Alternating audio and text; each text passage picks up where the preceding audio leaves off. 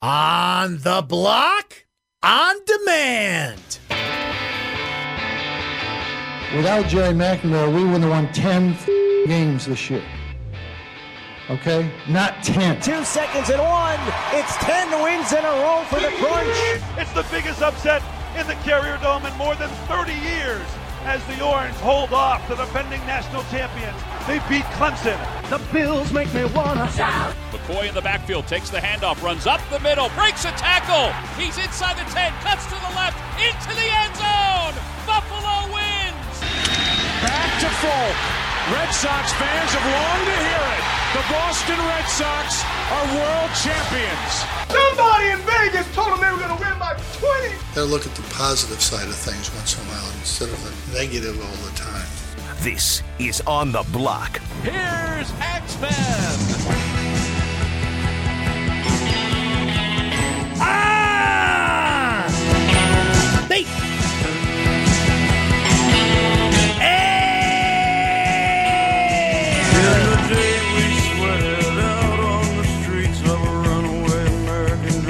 ESPN Radio 97.7, 100.1. ESPN Radio Utica. Now heard on 96.5 FM. What's happening, in Mohawk Valley? Great to have you on board. If you're listening on the ESPN app, love seeing and hearing from people from all over the place because they want to get tapped in. They want to get the local vibe. They want to feel like they're in central New York as we get ready for the NCAA tournament this week, both men's and women's basketball, as we will uh, tell you about here momentarily. A guest we're going to chat with uh, right here in this hour. But uh, we're glad you're listening wherever you're listening today. A beautiful, sunshiny spring day. Happy spring, everybody. I don't think it's technically spring till like 6 o'clock tonight, but whatevs. Sun shining, baby. And we're loving it. First day of spring in central New York. Going to snow Friday night, by the way. Just saying. 437 7644 is the phone number. Brent Axe Media, Brent Axe Media on Twitter. The text line is 288 0644. All great ways to join the show. This is our last show of the week because tomorrow and Friday, we will have full coverage of the NCAA tournament right here, thanks to our friends at Westwood One. All the basketball you can handle right here. We got you covered, man, all weekend long here on ESPN Radio Syracuse. So this is our last chance to tell you about the big upset picks, break down Syracuse and Baylor, and all the March Madness knowledge you need to know before it all gets underway. Tomorrow, don't forget Seth Goldberg doing a special broadcast from the press room pub tomorrow from 11 to 12 to set you up for the big day. And then Seth's going to be hanging at the press room pub throughout the day. I think I'm going to stop by, watch a couple games, hang, have some beverages, have that great pot roast burger. So whenever you feel like watching some March Madness, boss, I'm feeling good. You just want to go watch basketball and have a long lunch. I know you're healthy. See you later, right? The press room pub is the place. You're going to do it, baby. So this is our last show of the week, and we jam-packed it for you today. Coming up here in this hour, looking forward to chatting with this young lady, Isis Young from the Syracuse women's basketball team. Hey, yeah, they're playing too, kids. Saturday home game. Just the second time that Syracuse has hosted the NCAA tournament and hosted a home game. Top seeds in the women's side get home games. And Syracuse has one Saturday. You should go watch this game. Syracuse, Fordham, the three seed against the 14. Not only is ISIS going to break down this game for us, folks, uh, get to know that name very well. I had the great uh, fortune to have ISIS in my class at Syracuse this semester. I'm sure you may have seen her. She's done some TV work on the ACC network. She was on with our friend Nico Tamurian in Channel 3 a couple of times. You're going to see her on television sooner rather than later. Calling games, telling you about games, breaking down games, or whatever she chooses to do. It may not even be sports. One way or the other, you're going to see Isis Young on our side of the world very soon. So we're going to put her in a dual role today. She's on the team, but we want her to break down the team. We want her to break down the matchup. What hat will she put on? Player or broadcaster? We'll have some fun with that. Right here in this hour, Isis Young will join us from the Syracuse women's basketball team. In the next hour, Kevin Longquist from Sikkim Sports. We were we were debating this before. Uh, well, not debating. I was wondering about this. I'm like, what is? I know what Sikkim sounds like, but I wanted to be sure what it was. So Sikkim is kind of like Baylor's kind of war cry. It's you know everybody's got expressions in sports. Ours is pretty simple. In Syracuse, it's "Let's go Orange," right? Auburn's got War Eagle. Like different schools have different, you know, sports cries, if you will. I don't want to say war cries, it's a little harsh. Sports cries. There's a Sikkim. So Kevin Longquist, the rival site for Baylor, Sikkim Sports, is going to join us. I'm curious a few things about Baylor. How healthy is Makai Mason? And if he is, how much of a difference maker is he? Because we've seen that. The last four games he was playing hurt. He's one of three guys on Baylor that shoots more than 35% from three point range. How tied to the health of Mason is Baylor and their success?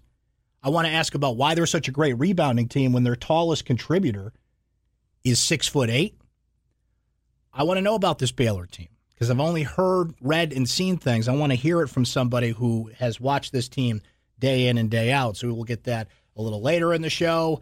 Wednesdays with Charlie, Charlie DiSturco, Daily Orange, and on the block intern back from his spring break adventures. We'll do Wednesdays with Charlie, and I believe, I believe, we have not broken this out for a while, but we've got good reason to. Real or fake true TV shows. Because Syracuse Baylor is on True TV tomorrow, and it's the only time a year I ever watch True TV, right? So I purposely, Seth gave me a heads up on this. So I would purposely not look up what television shows are on True TV. I wouldn't even know anyway. The only thing I only remember about True TV, didn't they used to have a show called Lizard Towing or something like that?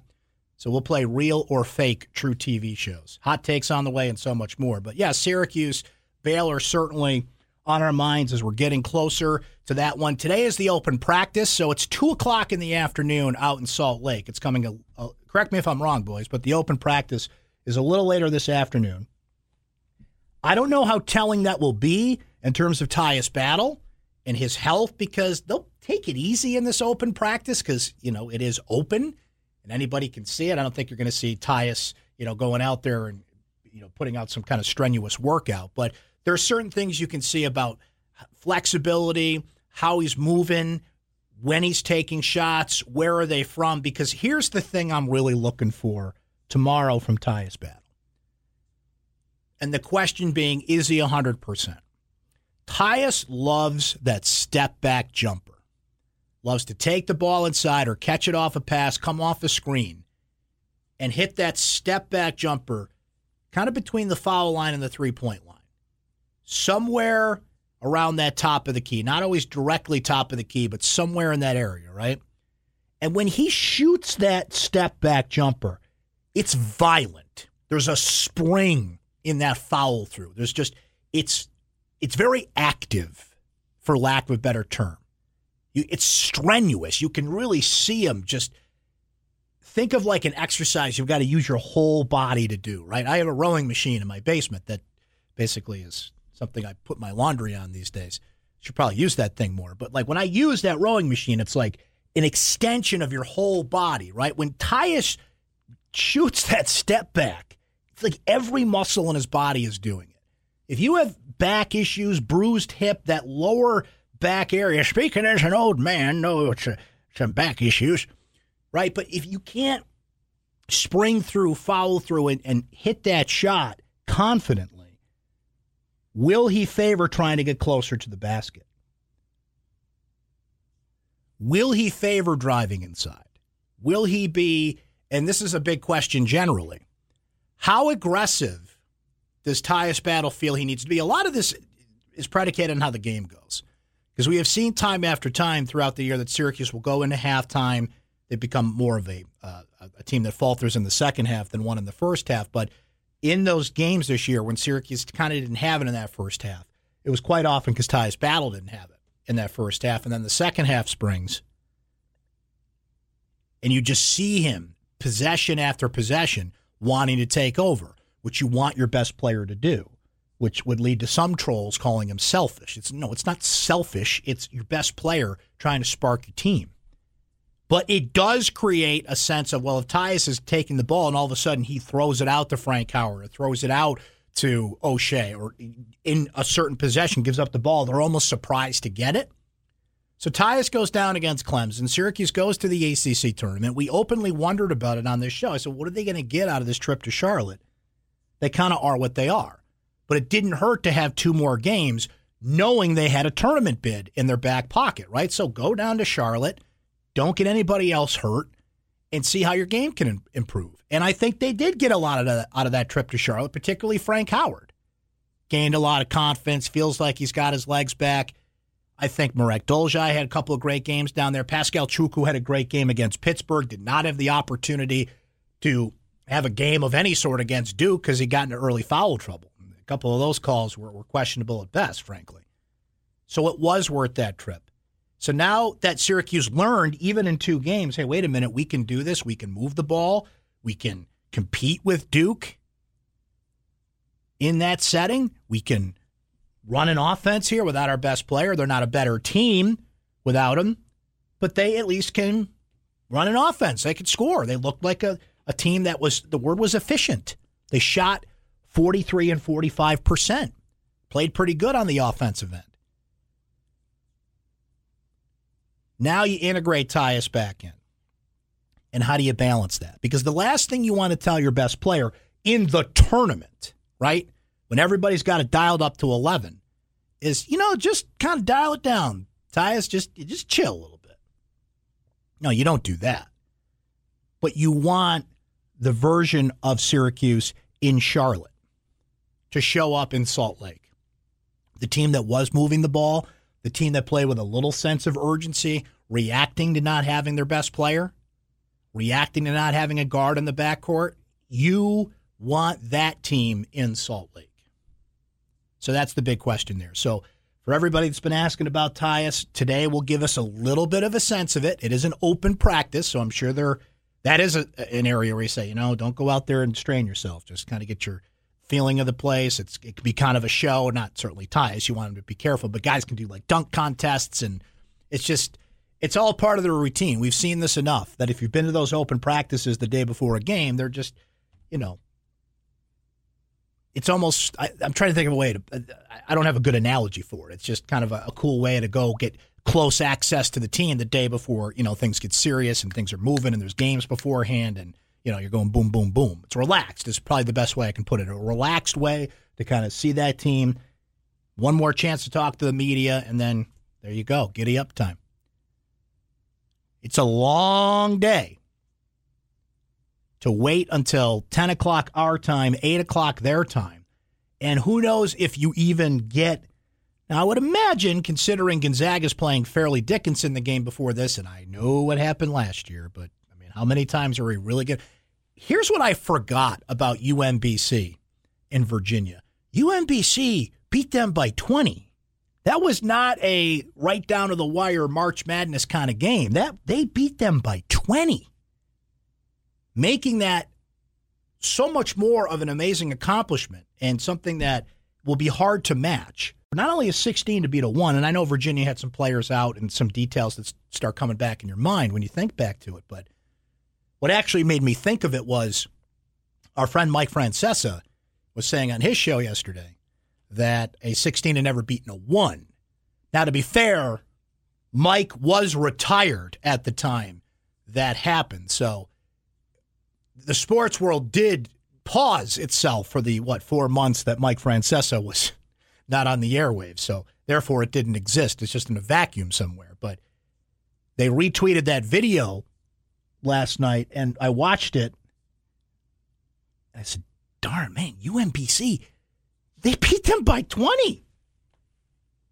That wasn't, you know, a nail biter down to the end. So, barring that game being another one like we saw last year, I think Syracuse will start on time if you will, which their slated time is 9:57 p.m. Gonzaga Fairleigh Dickinson is what 727, right? So I really hope for Grandpa's sake, that game starts on time. We're already pulling an all nighter as it is, but we shall see. So much more on Syracuse and Baylor as we go through. We mentioned we'll hear from Kevin Longquist from the Baylor rival site, Sikkim Sports. Later in the show, Isis Young coming up in just a few minutes. She's going to talk some Syracuse women's basketball with us. We got a lot to do right now. We are going to talk to our friend Lee Baldwin as he get re- gets ready to cheer on his Colgate Raiders taking on Tennessee tomorrow. So, Lee, what's your official prediction for that game? By the way, it's like Christmas Eve today, isn't it? Yeah, man, come on, big time. Uh, you know, I think uh, my prediction. It's a tough matchup for the 15th seed, but 17 points is a lot, right? For entertainment purposes only, it's a lot. Absolutely. Certainly. Yeah. So I think they can hold their own, hit a couple threes, have some fun. I like them to cover that number. You know, if if gambling were legal, then you know that'd be that'd be something I would think about certainly. If we were in Vegas right now, exactly. Yes, right. yes, of course. If this was pro- proper in Las Vegas uh, discussions. Any big upsets or Final Four picks you want to throw at us, Lee? This is our last day on the air this week. I know, got, and I, yeah. I, mentioned the other day Buffalo. I'm still. Yep. I, I like think they pick. have a good squad. So I've got a six in the Final Four, but it's not Buffalo. It's Iowa State. Ooh. Yeah, I'm taking a plunge on that one. I'm going to take a shot that they knock off Carolina and get, and they'd have to beat Kentucky along the way, likely as well. But I'm going to take a shot that weird things happen in that bracket and Iowa State gets through. Everybody around here seems to like Yale too as a yep. surprise. Yale's a big upset pick. UC Irvine is a 13 is a big upset pick. The most I've got them, yeah. Yep, the most popular 12 I've seen is Murray State because they've got John Morant. Uh, but I've also seen a lot of Oregon beating Wisconsin, so that means none of these things are going to happen because we've talked about them so much. Exactly, as we know what the odds are to have a perfect bracket. So one in quintillion, I believe it is. Right, nine quintillion. So you're, you're, telling me there's a chance? I'm, I got that. I got it this year, baby. What what happened on well, the market Lloyd, today, I got my some friend? stocks for you. Yeah. Uh, our diamond today, uh, I'm going to go with uh, uh, Google was up 25 bucks even after they were fined uh, over 1.5 billion by the uh, European Union. So interesting. That's like a parking ticket for them, 1.5 billion. And uh, my dog, I'm going with Scott's Miracle Grow, which was down almost six percent. Uh, they they sold their ownership in True Green, so uh, they've been a big beneficiary of this whole cannabis thing. One point five billion dollar fine. Right, it's the third fine they've gotten from the European Union. Wow. It's like the smallest one, and it's like, well, stocks up. And like you said, that was like when I went to the vending machine before the show and got Yeah. my diet coke and reached in my pocket for you know a buck fifty. 1.5 billion. Hey, here you go. Whatever. Yep. Would you like that in cash? Here you go. Got it in my back pocket. Unbelievable. Well, Lee, enjoy the games, You Brett. too. Enjoy the tournament. Uh, my bracket's not rooting for Colgate, but I'll be rooting for Colgate. How about Oh, that? well, thanks, buddy. Same here. Okay, be good, my friend. That is Lee Baldwin. You can find him at leebaldwin.com or stop in in Manlius, stop in in Utica, stop in in Caths, and get all the stock advice so you have more diamonds than dogs on your portfolio. All right, let us get a quick break in here. Looking forward to our next guest, Isis Young from your Syracuse women's basketball team and a future star broadcaster. Stay right there. You're on the block, ESPN Radio. This is On the Block with Brent Axe. Welcome back. Suck it in, suck it in if you're in Tintin or Anne Boleyn. Make a desperate move or else you win and then begin to see what you do to me. This MTV is not for free. So PC, it's killing me. And I'll stop now. It doesn't matter. If I don't stop myself, I'll keep going. I can do that whole thing. I don't have many talents in life, but I can do that. One of my favorite songs of all time. Do some hot takes, shall we? Before that, though, let's go back to the phones 437 7644. My man Scooter in Jamesville, ready to deliver one last report on the Zags and all things NCAA tournament. Tips on how to stay up until 40 in the, mor- in the morning. Scoot, how you doing, bud? Hey guys, I, assume you're not going to be at the press uh, press room at ten o'clock tomorrow night. I assume, right? Uh, probably be no. There'll be a stretch, maybe. I will be hunkered down in the in, in the Axe bunker, ready to deliver sports information, my friend. Although that'd be a great first- spot to watch it, that's for sure. Well, first, I'm a little disappointed in the state of New York, Axman. It's kind of hurting your daughter's college Yeah. uh, uh, Exactly. education. You know, I was trying to give you a uh, so you can you know put money away for your daughter Iowa already. I think we probably would have won probably enough to cover her uh, books and stuff. I'm telling right you, now. Iowa State Final Four would have covered the first semester. Exactly. Come on. Uh, Let's get a, on a that, couple, a couple stats, and and then hope you know if Syracuse does beat Gonzaga in, in Syracuse's favor. Uh, teams that uh, Gonzaga has lost to since 1999, 13 of them have gone to the Final Eight, 10 of them have gone to the Final Four, and I, I believe they've lost to the five eventual national champions since 1999. So if uh, Syracuse does beat Gonzaga, it's going to bold bold favor in Syracuse. And Florida State, by the way, is the only team that they've lost in the last five years that has not gone to the Final Four. Interesting. So, uh, so, so these you know stat and that and that and that and that's the way. Now the other stat against Syracuse is uh, Gonzaga is the only team that's made the Sweet 16 the last four years.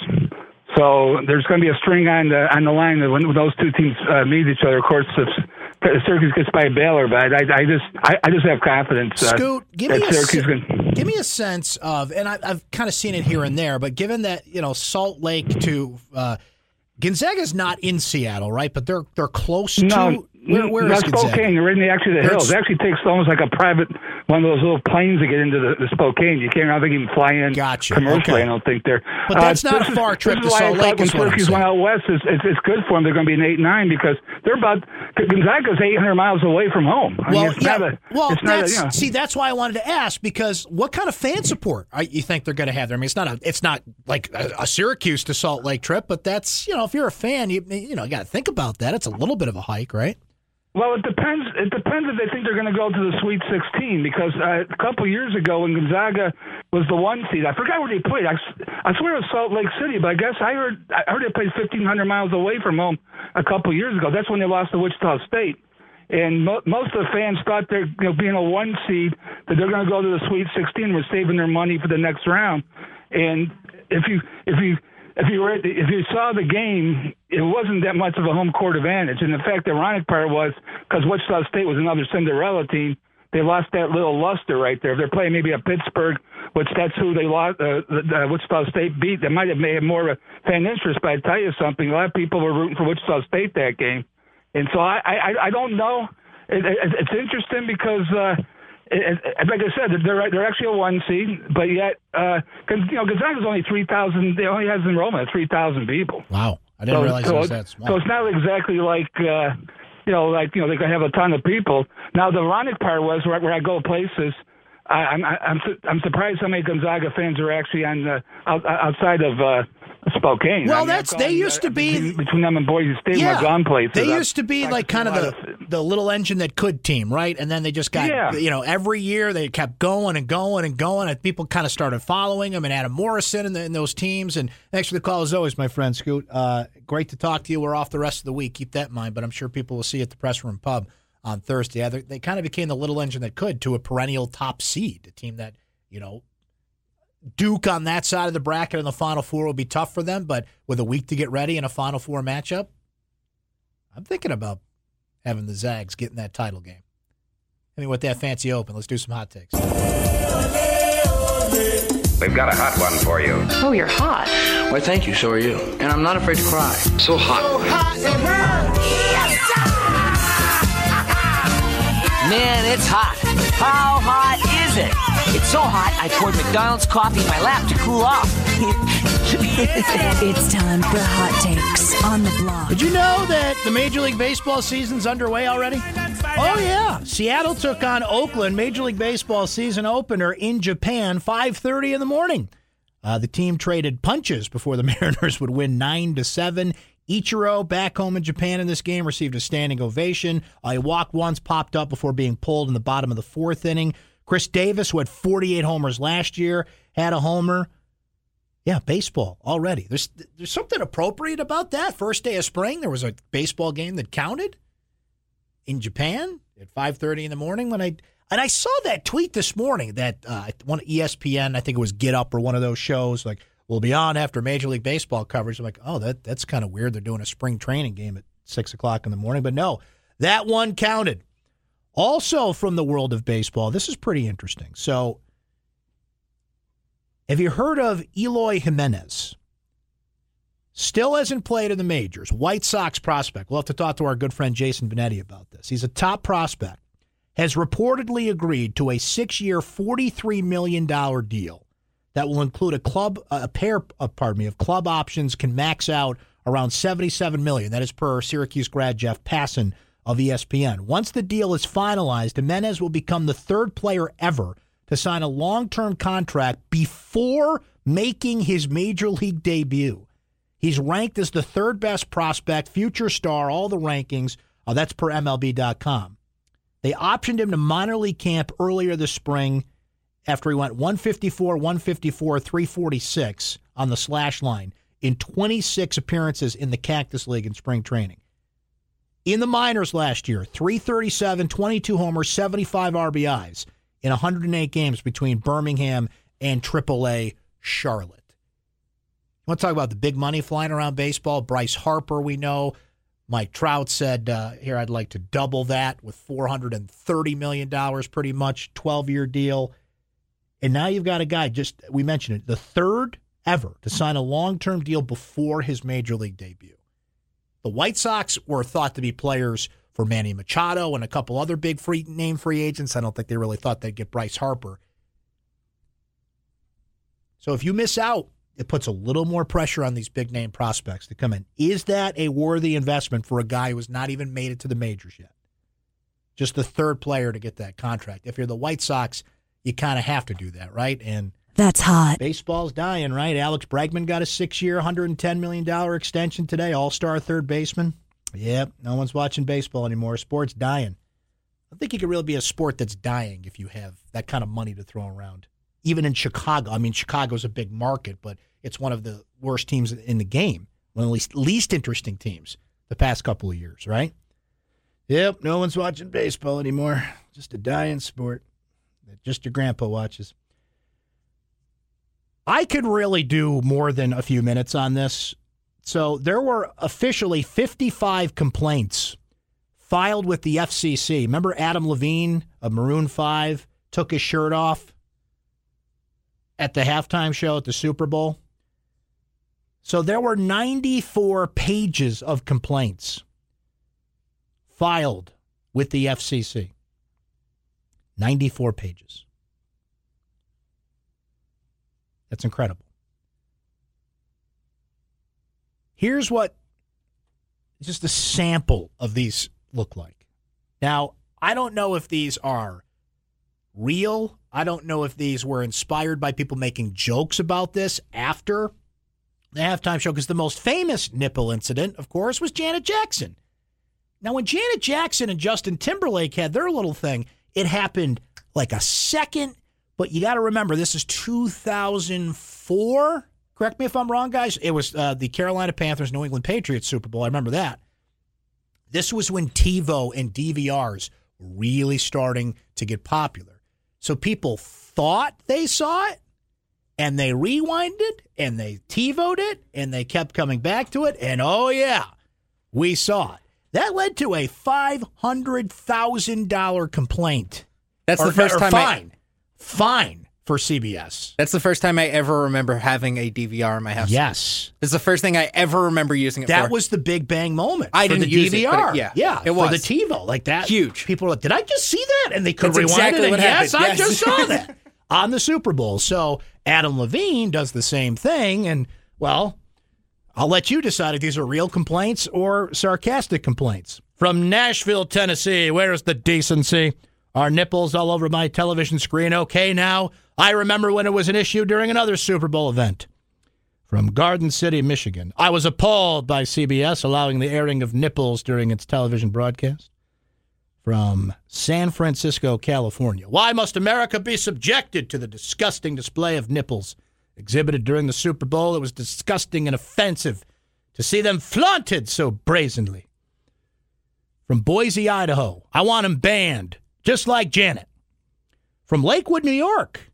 Can't say I know where Lakewood, New York is.